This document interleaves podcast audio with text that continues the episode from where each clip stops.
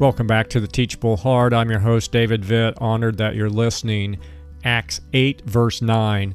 But there was a man named Simon who had previously practiced magic in the city and amazed the people of Samaria, saying that he himself was somebody great. End quote. Simon of Samaria was definitely a colorful character.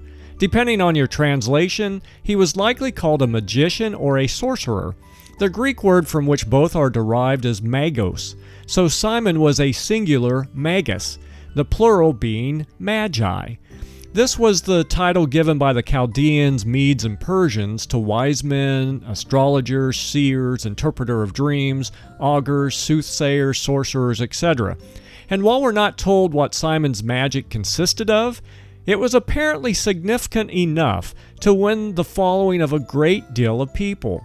Simon has been described as the father of all Gnostic heresies, and was known to have devotees as far away as Rome.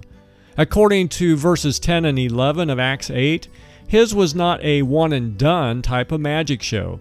No, he produced something over the long term, and the people were convinced that Simon possessed the very power of God. As a result, the crowds understandably paid great attention to him. And they weren't alone. As our focal passage clearly states, Simon paid a lot of attention to himself too. Sadly, like many people today, Simon believed the headlines about himself. He, pro- he proudly proclaimed to anyone who would listen that he was somebody great. Whereas the disciples used their amazing signs to point others to Jesus, Simon had used his abilities to point only to himself. My friends, the gifts and ability abilities God gives us are spotlights that we use to shine on someone. The question is, who? Scripture offers us these reminders. Proverbs 27 2. Let another praise you and not your own mouth, a stranger and not your own lips. And Matthew 5:16.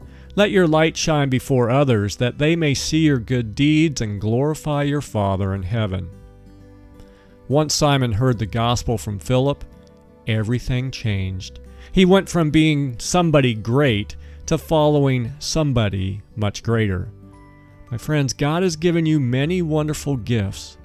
Are you using them to make much of yourself or much of God? Give it some thought, and until next time, keep the heart teachable.